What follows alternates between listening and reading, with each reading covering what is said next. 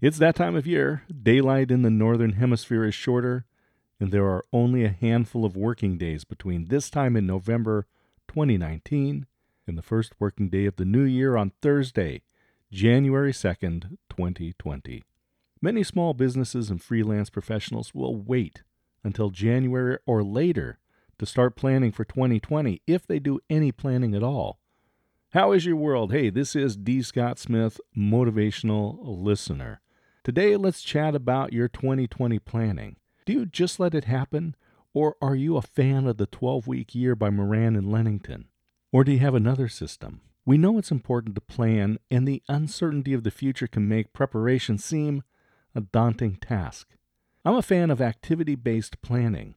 This type of process focuses on what we will be doing to reach our goals. One of the first steps to selling anything is to make it available to be purchased. That is, your potential customer needs to know what you have to offer and how it solves a problem they are experiencing. We need promotion. The four P's of marketing are product, price, place, and promotion. One of the most effective components of promotion is your professional network. I teach a science based method of promotion using the Motivational Listener Professional Network System. We define your offer to a customer problem, analyze your current business network, and develop a plan to improve its effectiveness. We refine your online and in person presence, and then implement a strategy to nurture and grow your network to be your most effective marketing tool. Making solutions available means promotion. We need to look at the calendar and decide what we want by when setting goals. We need to make sure potential customers don't miss out on the good stuff we have to offer. Dr. Gail Matthews of Dominican University conducted research on goals. I bring this up because many folks will be using the impending new year to craft resolutions. When we hear friends tell us about their resolutions, they might as well tell us they bought a lottery ticket.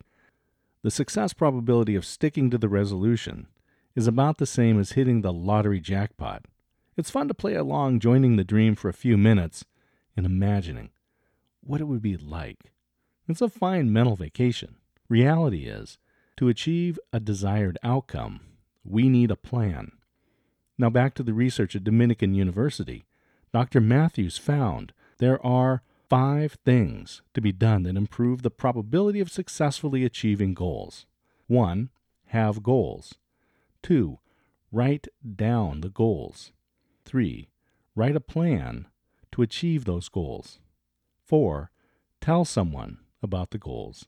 And 5. Be held accountable for those goals. It might seem self evident that to achieve goals, we must have goals. In truth, I've seen many folks with a vague concept of what they want.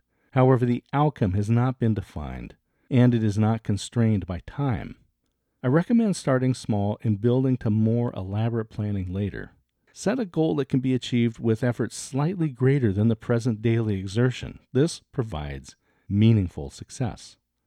Writing goals helps in defining and refining the outcome, and it will aid in the next step, which is creating a plan.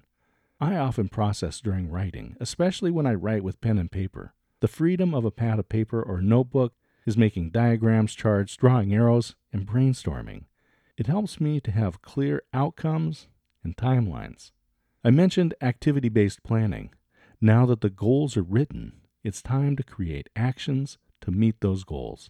If a salesperson has a goal of one new sale per day and the closing rate is 1 in 4, mathematics determines that person needs to talk to four qualified leads each day. If it takes 25 calls to reach one qualified lead, then it'll take 100 calls to make that one sale. These are activities to be planned. The fourth step is to tell someone about those goals and activities. It has always been my experience that the teacher learns more than the student. In sharing goals with another person, the person sharing will have to clearly understand these goals, outcomes, and activities. The preparation for sharing creates a better understanding of the goals and outcomes. The most invasive aspect of Dr. Matthews' research is being held accountable by another person. It is also the step that will have the most significant impact for success or failure. It's why I'm a paying member of a mastermind group. I am held accountable for my actions toward my goals. I strongly recommend being a part of a group that will fulfill Step 5.